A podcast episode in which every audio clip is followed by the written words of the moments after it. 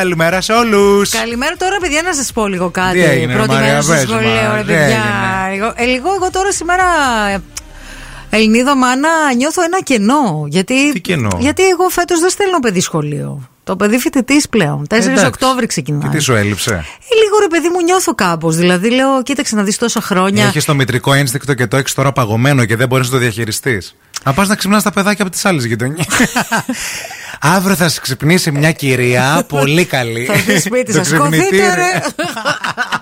Αλήθεια τόσο πολύ το σκέφτεσαι. Ξέρεις τι, επειδή δεν τον πήγαινα κιόλας, επειδή πάντα δούλευα και Ναι. πάντα δεν τον πή- Μόνο μία φορά τον έχω πάει πρώτη μέρα σχολείο. Στην έκτη δημοτικού, φανταστείτε. Γιατί δεν Πάντα πήγες δούλευα. σήμερα να το ξυπνήσεις να φας μια κλωτσιά.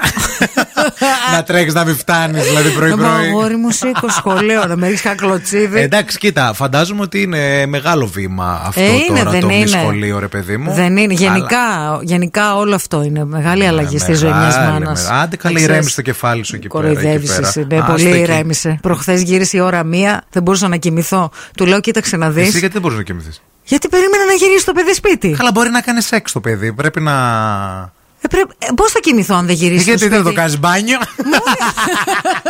να το λούσεις. Ρε βλάκα, μην με κοροϊδεύεις, ρε. Ρε, κοροϊδεύεις, ρε. Πρέπει να γυρίσει το παιδί. Πρέπει να μου πει πώς τα πήγε, πόση ώρα κράτησε, άμα ήταν χαρούμενη.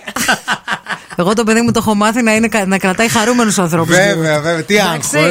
Πάρη γύρισε, η μανούλα είμαι. Πώς τα πήγες, για έλα εδώ να μου πεις. Πλύνε χεράκια πρώτα. Και να κλειδώσεις.